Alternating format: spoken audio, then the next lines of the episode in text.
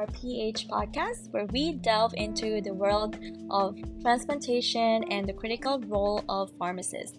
I'm your host, April, a dedicated transplant pharmacist, and in today's episode, we'll be discussing post transplant care for kidney patients, focusing on specific medications, lab monitoring, and infection prophylaxis. Let's dive in. After a kidney transplant, the most common aspect of post transplant care is managing the patient's medications. The main categories of medications we'll discuss today include immunosuppressants and antimicrobials immunosuppressants, these medications are crucial for preventing organ rejection, and the most common regimen includes a combination of calcineurin inhibitor, such as tacrolimus or cyclosporin, an anti-proliferative agent like mycophenolate or azathioprine, and a corticosteroid, usually prednisone. The dosages and specific medications may vary depending on the patient and transplant center protocols. Regular lab monitoring is essential to ensure the effectiveness and safety of post transplant medications. Immunosuppressant drugs for um, calcineurin inhibitors like tacrolimus and cyclosporin levels um, require frequent monitoring especially in the initial weeks after transplantation. The frequency of monitoring may decrease over time, but is generally recommended that levels be checked at least once a month. Kidney function tests such as serum creatinine and estimated glomerular filtration rate or EGFR should be monitored regularly to assess kidney function.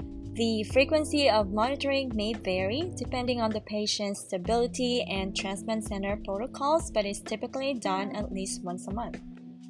Complete blood count and electrolytes, these labs help assess the patient's overall health and identify potential complications or side effects of medications. They should be monitored regularly, often every one to three months.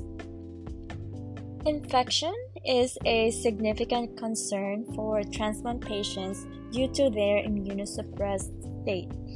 Prophylactic antimicrobial medications are often prescribed to prevent specific infections.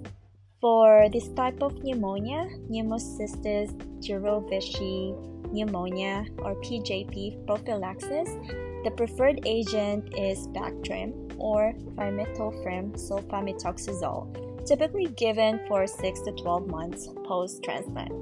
And for cytomegalovirus or CMV prophylaxis, depending on the patient's risk, valganciclovir or ganciclovir may be prescribed for 3 to 6 months post transplant.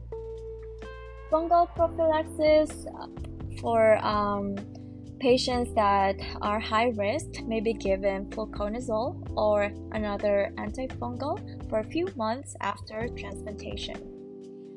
Managing post transplant care for kidney patients involves a comprehensive approach focusing on medication management, regular lab monitoring, and infection prophylaxis.